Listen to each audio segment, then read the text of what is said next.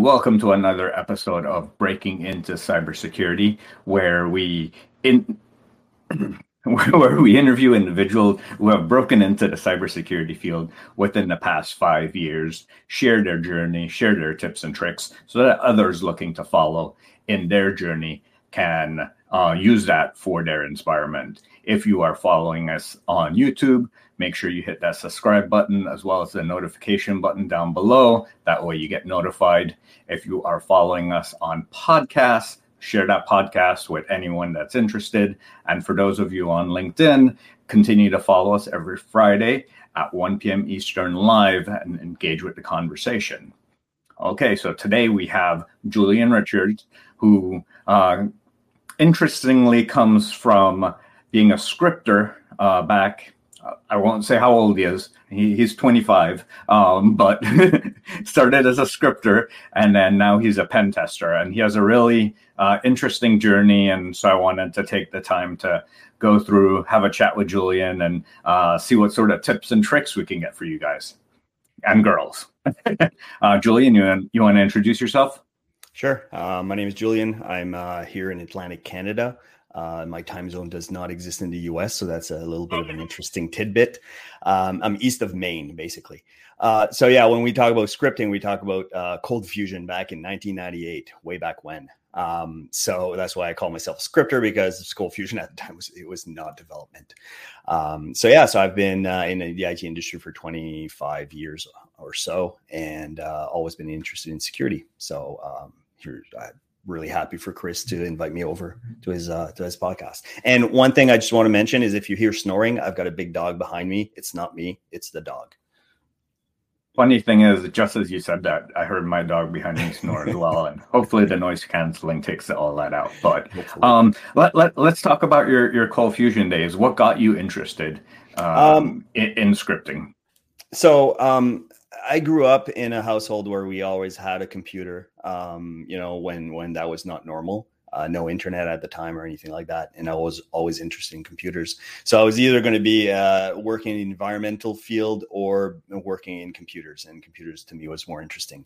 Uh, I went to community college. I didn't go to college. I went to community college. Uh, took a, a two year kind of uh, development course.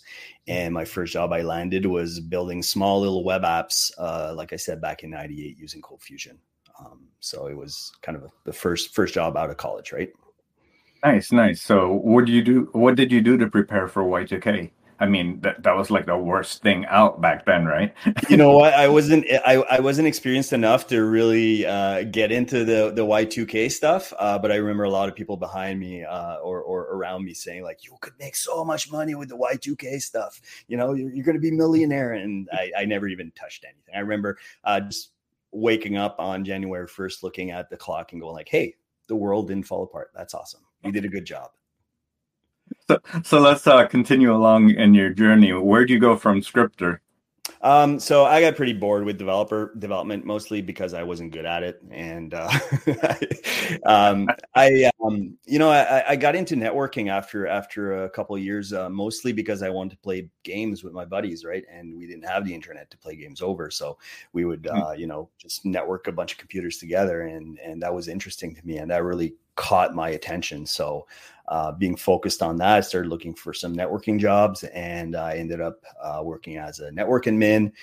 I mean, in small companies, if if you're the IT guy, you're the IT guy. You're not just doing networking, right? So you're doing IT, you're doing system admin, you're doing you're touching a little bit of everything. Uh, you know, man, managing some mail servers, some DNS servers, stuff like that. So what I didn't know at the time was I was building all those blocks that I needed to be in security because I was touching a lot of different systems. I was touching a lot of different technology. Um, so it was I, at the time I didn't know, but I was actually doing exactly what I needed to do to to do what I do today. yeah, and so you, you you got experience to all these different areas, and how did that change? Like, what what got you interested in cybersecurity, and how how did you get from doing uh, network admin over to coming in um, and growing to become a pen tester? Because I, I, know that's the, the route everyone wants. How do I get to become a pen tester? Yeah. So um, if we go back even even before my first job, um, you know, we're playing around in in in uh, in IRC channels or during that time around 96, 98, you know, the internet was coming into play, um, playing in the IRC channels and and just chatting with people and seeing all the the wars that were going on between all these hackers and rooms and you know all that scene I was way too afraid of authority to actually do any of that stuff. So I always had it in the back of my mind. You know, I, I remember reading all the readmes and learning all the how to do these things, but at the time there's no safe legal places to actually uh, test your chops. Right? Um, I, I didn't have the skills to build my own lab. You know, virtual machines that didn't exist at the time didn't have the skills or money. Um, so that was always in the back of my mind. So anytime I was working on systems, I knew how people would be able to subvert all these controls that we have in place. Uh, so security was always in the back of my mind. Interesting. And so walk us through your, your career progression. Um, and we, we could talk about the ski patrol in a bit. sure, sure. Um, so yeah from from system admin network admin you know I, have done i've worked at a whole bunch of different companies trying to find my spot and I, I, just had a hard time finding that spot until i started working for a company that did a lot of financial um, transactions mm-hmm. and um, it was right at the time when PCI started to be really on everybody's radar. And uh, of course, doing financial transactions, PCI became something that was extremely important. So, with a mindset in security, of course, you know, I volunteered to help out with the PCI DSS um, uh, stuff. And lo and behold, one part of PCI DSS is pen testing. So here I am remembering all these cool hacking tricks that I learned in the past and all this stuff and and being able to actually apply it in a live environment and make money doing it. Of yeah. course I volunteered to do that. and, and, having that that that knowledge already and that interest uh, we somehow uh, convinced the PCI auditor that I was an external person. I wasn't really. I was a third party doing the pen test, but um, so that was my first real uh, taste of it. I listen. I, I think back about probably all the things that I missed, and you know that report there, there there was nothing in it. I didn't. I couldn't find anything. You know, but it was my first real you know, running scans and looking at mm-hmm. stuff and looking at services. So that really picked my. Uh, um, that, that that really made me happy, and and from there, you know, it was it was a passion. Um, it wasn't work. It was it was. Fun. And uh, how, how did you grow your skills? I mean, the the difference in technology from 1998 to even 2015 is dramatic.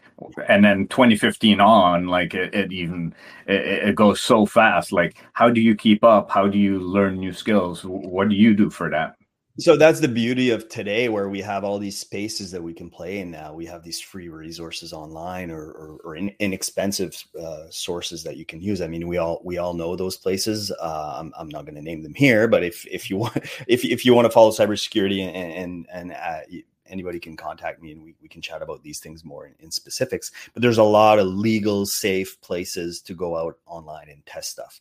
Uh, I'm always reading books. I'm always watching webinars. I'm always playing CTFs all over the place. Um, it, it's something that, you know, I work 40, 50 hours a week, sometimes more. And on the weekends, I'll just play around with some new techniques. Uh, so I'm always learning. And it's something, you know, it's not because I need to, it's because it's what it's interesting to me. Like I'd rather do that than watch TV sometimes. Though I do watch TV also. so, um, is there a, a specific area that you specialize in? Because I know everyone always asks me, like, I want to get in cyber, I want to get in pen testing, and I go, where? Like, do you want to do networks? Do you want to do web apps?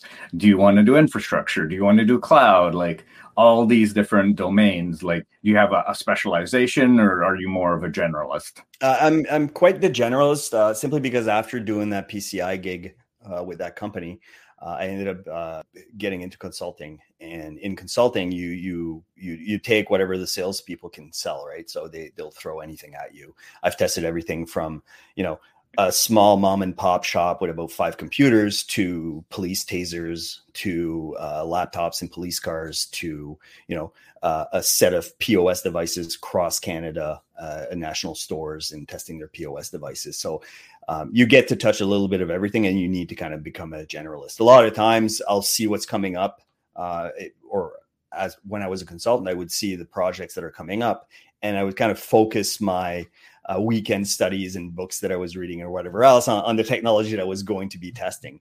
Now, mm-hmm. one great story at one point, I was playing a little CTF, and one of the programs that I was testing, um, I noticed that it was going to be my pen test for the next week. So I was actually testing the actual web application, doing a CTF on that web application that the next week's pen test was going to be on. Um, within six hours, you know, I was in because I knew exactly where the bugs were. nice, nice. Yeah. I, and so for for those coming in, like um, I know bug bug bounties and things like that weren't available um, back in the day. Is, is, that something that you do for fun, or you do it all, or do you recommend folks uh, start out there? Like, what are your thoughts for those coming behind you? Yeah, definitely. Um, that, that's a good question, right? Because everybody's path is completely different. Um, I haven't dabbled in in a lot of bug bounty, uh, sorry, in a, a, lot of bug bounty projects. Um, I basically because I was a consultant, and you know, people that hire you to do pen testing or even these bug bounty projects, uh, they're they're so far along in their security that you're not going to find those fun, juicy, uh, big bugs, right? They've already been caught. Uh, because most of the time when you run a bug bounty project, you you do have an internal pen test. Um, the company will actually go in and do an external pen test, and then they open it up to the bug bounty to catch all the rest of the stuff. So it's it's it's harder to to find those fun bugs.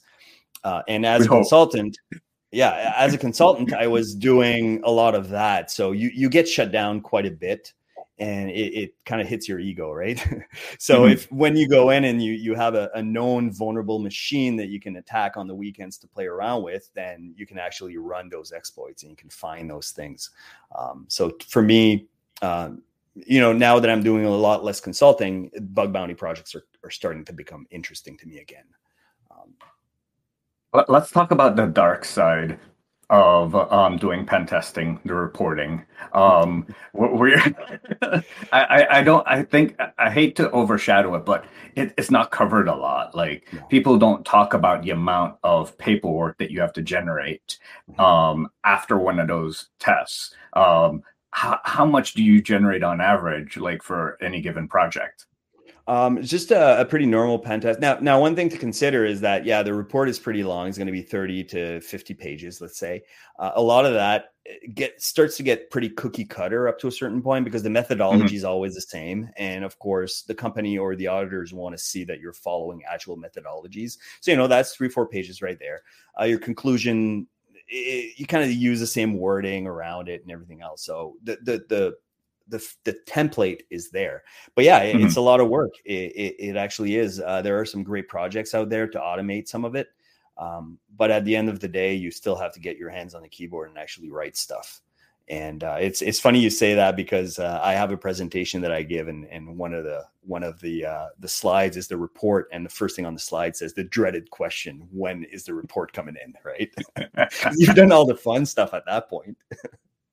and like the the other side of that is you have a report, you have potentially a, a CISO or a CEO that's looking to read this. How do you drill down maybe the 50 things that you found into like the three or four things that they really need to work on? Because those are like the big the big juicy parts. Mm-hmm. And then like prioritize the rest yeah, absolutely. So there's three people that are going to be reading your report, right? Like you said, the CISO, you have an executive summary. You are saying, you know, we found six criticals. Well, now probably not six critical at this point, but two, two, three criticals, a couple highs, and then 14 lows, right? Uh, severity issues. Um, most of the time, I'll say, um, you know, I was able to exploit some of these criticals because because some of the critical stuff that you found on there, um, I only have five to ten days on a pen test, so I might not be able to to to have all the time that a black hat hacker might have. So uh, I'm I'm really going to focus on the stuff that I was able to exploit. I'm not going to ignore the stuff that I wasn't able to exploit, but I'm going to really focus on the stuff that I'm I was able to exploit and show the impact in a business language, right? Not saying you know I was able to uh, change your uh, your algorithm on your on your on your JSON web token. CISO doesn't care you know, I was able to log into your application without a username or password. Boom. You know, that's bad. He knows it's bad, and he or she knows it's bad. Um, so you really show the impact. right? Mm-hmm. This is um, uh, people can get to your confidential information. People can get to the private information that's stored in your systems. Um, so that, that's a bit how you you talk to the CISO. Now, the other people that are going to be reading it is the managers. They want to know they, they want to know how much time is it going to take to fix all of this, and then you know you you give them a list, a high level list of all the findings, and then you got to drill down into the actual details because the people that are going to be fixing it want to know step by step what you were able to do. Um, so you need to cater that report to all those people. And and then as you think about the impact, how do you consider things like uh, compensating controls within the environment uh, to to really differentiate? Like, yeah, this is a really high vulnerability for a CVE rating, but because your environment did all these things, it breaks down to a medium. Considering all your compensating controls, do you go into that level uh, to, to really drill it down for them? Sure. I mean, that's the difference. That's a little bit of a difference between a pen test and a red team engagement. A pen test, a lot of times I'll ask them, hey, listen, I want to test your web app. I don't want to test your WAF. I, want to test your web app. So I'll find, um, you know, critical findings inside of the web app and then say, okay, turn on the WAF. The WAF is a compensating control and I can't do anything with what I found internally. So you got to frame it in that sense. Um, but at the same time, we all know that there are always some bypasses for that WAF. There are ways to bypass that WAF. So you want to know if there's a vulnerability inside of the web application itself. Um, so yeah, controls are important. You got to frame that into it. But one of the one of the um, disclaimers that I put in is that listen, I'm I'm looking at only technology. I'm not looking at people. I'm not looking at your processes. I'm not looking at your procedures. I'm looking only at your technology. So most of the time, when I was a consultant, I would try to, you know, upsell a risk assessment or something like that to look at policies and people. I, I, don't want to use the word upsell because honestly, hmm. it, it is something that's important, right? You, you you you can't only look at tech. You can you need to look at policy and people also. Absolutely, I I I say like I summarize my career as I'm I'm the translator between people and process with a fu- fundamental understanding of the tech and I bring someone like you in to like help translate the tech and I'll help talk to the business. But um, you, you mentioned something that people are often confused: the difference between a pen test and a red team engagement. Um, what, what's your definition of that? So for me, a red team engagement is really you're you're testing the uh, defense mechanism of the company. So you go in, nobody knows you're coming in, and uh, you're trying to not to get caught and you're trying to show that hey somebody can actually go in and get to your crown jewels whether it's health information financial information you know uh, uh, intellectual property but you know what the crown jewels are you know what you're going after and you try to get there in any way possible without getting caught. To me that's a red team engagement.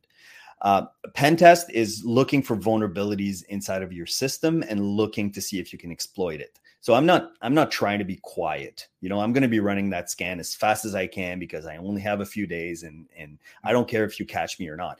Though a lot of times I'll go see the the I'll go see the blue team, which is the uh, the defensive defense people, and say, "Did you see me?" Because if you didn't see me, then you have a problem. You know, I was not trying to be quiet at all. and, that, that, and, that's interesting that you mentioned uh, uh, so a pen test engagement, you'll have a list of all the vulnerabilities and and see how far you can get. With a red team engagement, you're focusing in on one thing, and there might be 20 ways to get there. You're not showing mm-hmm. how to get there the those 20 ways. You're just trying to show I can get there. Okay, uh, that that's that well, you, you you mentioned an interesting thing there. Um, with talking to the blue team and making sure that they see you. Um, purple team engagements are now becoming the new the new in thing because it's it's one thing to say yeah i broke in and hand over the report to someone else and they go okay well what do i do with this? Like i don't know how to tune it. I, I don't know how to see you. Like but now sitting down with them and going okay this is what i'm doing. If you don't see this try this. Turn this on uh, configure the script that way you could work together and, and truly um, help the organization mature from a, a, security perspective rather than going, oh, here are the 10 things that you're vulnerable on. Yeah, absolutely. I agree. Um, though, um, it need you need to have somebody that that is uh, very knowledgeable in the defense side of things also to be able to do that some approaches that i've seen which i like is I'll take notes and say, okay, at uh, 9 p.m. on Monday morning, I started my Nmap scan. Uh, it went on until uh, 9:20, so that I can give that log to the people, and then they go can go and see in their tools if they actually saw what I was doing. Uh, I like that approach. Um, but yeah, like I said, most most companies that actually have the money to pay for somebody to come in and do a pen test engagement, they probably have enough money invested in their security that um, they have people there that can sit down with you and understand what's going on. So you you either need a, an attacker that knows defense or a defense person inside of the company that that sees and understands what you're doing and, and understanding what they're trying to see. Um, it's I, I like the approach. I like it a lot.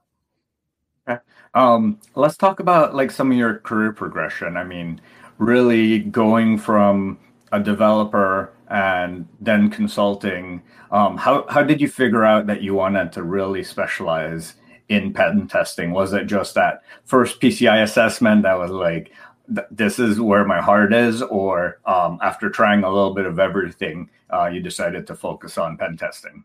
Yeah, it, it took me a while to find it, uh, but I think I, I knew at, at, the back of my mind that that's really something that I wanted to do, but uh, didn't really understand how to get there um, like I said, you know, being a kid in IRC channel and seeing all these people that that were doing all these cool things, you know, crashing other people's servers and taking over stuff and whatnot, like that, that was cool to me.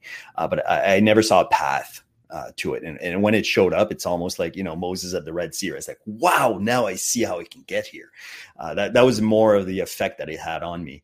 Um, and, I like how you say developer because I'm going to say developer again. Like I, I, will never put that as something that I was.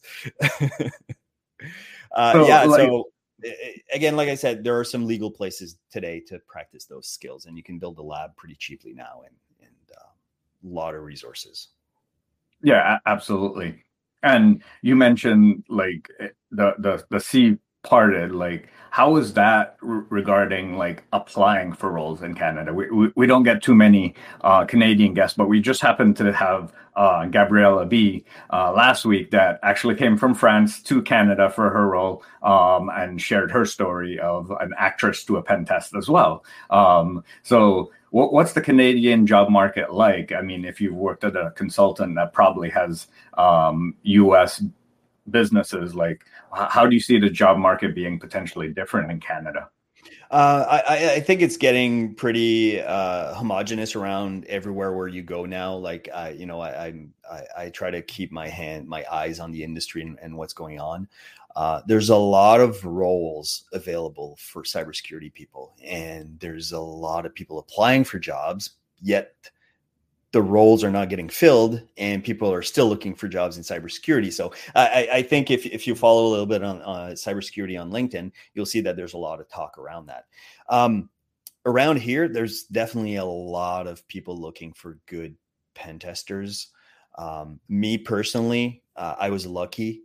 Um, and, you know, we, we say, hard work, perseverance, uh, you know, knowledge, all these things, but you have to have a little bit of luck also uh, ended up meeting the right person. Uh, that person offered me a role right away with very little pen testing experience. I don't know if they were desperate or what, but um, but I got in there and, and, showed what I could do. Right. Um, to mm-hmm. me, it's my first engagement was amazing. Uh, discovered a whole lot of stuff. I, I actually knew what I was what I was doing as opposed to attacking that PCI system at the time and mm-hmm. uh, I just grew from there. You know, uh, a couple months later, I had my OSCP. Uh, started looking as a consultant, of course. Uh, certs are king, right? So uh, mm-hmm. just added a whole bunch of uh, of um, of certs, and ended up. You know, there's always the imposter syndrome, but at some point, I kind of gained confidence, thinking like, yeah, I there's a there's people that are way better than me at this, but I think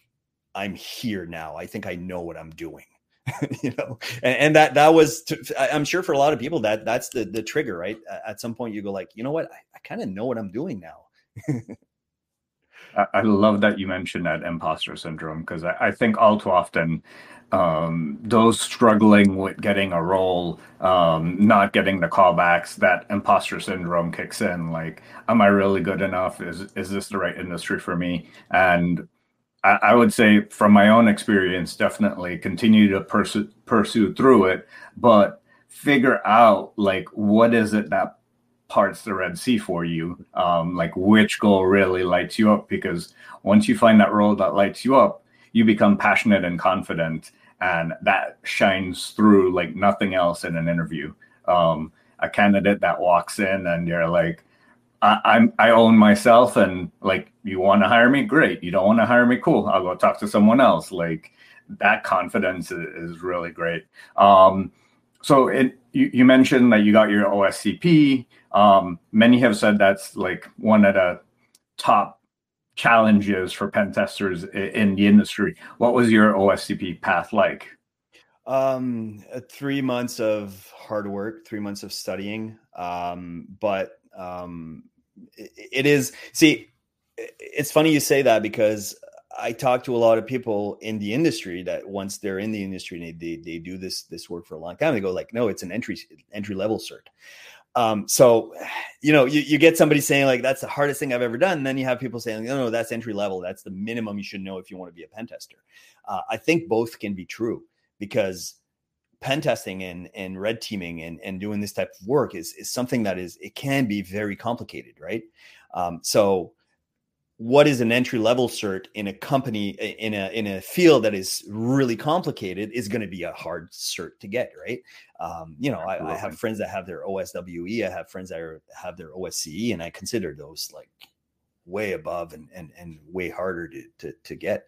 But is it harder than a network plus absolutely you know i think it has a reputation and it's well earned. It's hard to to get but at some point um, if you want to work for a company that does very very high level uh, pen testing work then i want to agree that it is also an entry level. It, it's the basic of what you should know.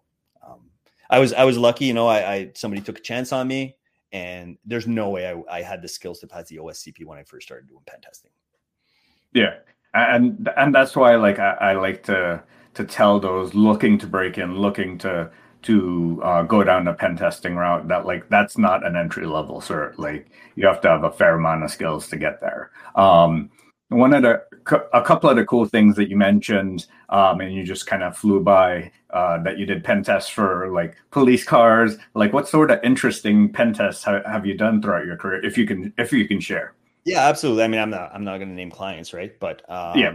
I think the taser was a lot of fun because anytime a taser fires, it sends logs out to a server somewhere. So, um, you know, walking in, doing the doing the the, the background checks and everything else to ha- actually have it, and the whole email chain was okay. Well, uh, your handler, because I needed to have a handler, is going to be there on Monday. Can you make it? I couldn't make it on Monday. Finally, Tuesday. Finally, I walk in. The handler basically said, "There's a taser. There's a boardroom. Do what you want." Left the room and left me alone with the taser. So I'm looking at this thing going like, is this live? Am I going to shoot myself? Um, there's another great story. I, I worked with, um, uh, and it wasn't me, but there's there's also a, a, you know social engineering is pretty big in pen testing also, and and I worked with uh, with an individual, and I hope he's listening because such a great guy. Uh, he um, he got the I gave him the job basically to try to break into a building um, while people were there during the workday to just see what if you could get to the network cabinets and plug something in or whatever it was. So he got prepared. He prepared a work order, everything. Billy said he was a he he pretended to be an electrician to show up, and uh, as soon as he gets into the door, the electricity goes out. It was a planned outage. He didn't know. He didn't know. As soon as he got in the door, I swear to God, it was like on the second like the the the right minute as he walks in the electricity he had the run of the place. He had his ladder with him. He was up in the ceiling. They gave him the wi-fi code. They gave him a place to sit down. That's one of my favorite stories. I mean coincidence nice. right? Nice nice. Um wow that that that's that's a great story to hear. And it looks like you you have a, a commenter on YouTube, Missy Pie TV, uh, that they have six years of physical pen testing experience. Uh, good times. Um, yeah, that's definitely a great story. Um, well, we're getting to the, the, the the bottom of the hour, and I like to finish off all my sessions with if you had to summarize your your time here into one piece of sage advice for someone looking to follow in your footsteps, what would that be? Sure. Uh, network. Uh, all the opportunities that I've had in the past was not burning bridges with people that I've had issues with in the past for jobs or whatever else, and networking, meeting people, Uh, and and when I say networking, I don't mean add 500 or 1,000 people to your LinkedIn list. I mean talk to people. If it doesn't click, it doesn't click. Let it go. Find somebody that it clicks with, somebody that has a, you you build a real connection with, um, and and it grows from there. Uh, I, I've had all the opportunities that I've had was people taking chances on me because I reached out and we chatted and we sat down with coffee. Perfect. Well, I love that because I'm also a big promoter of that. Um, go out, meet people, share experiences. We need that diverse um, set of thought, background, experience so that we can solve those complex problems of today and tomorrow. Well, everyone, thank you for joining us. Um, if you're on YouTube, hit that subscribe button and the notification button. If you're following us on podcasts, um, subscribe and share with friends. We want lots of people listening.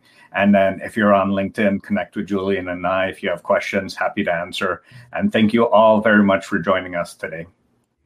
Thank you, Chris.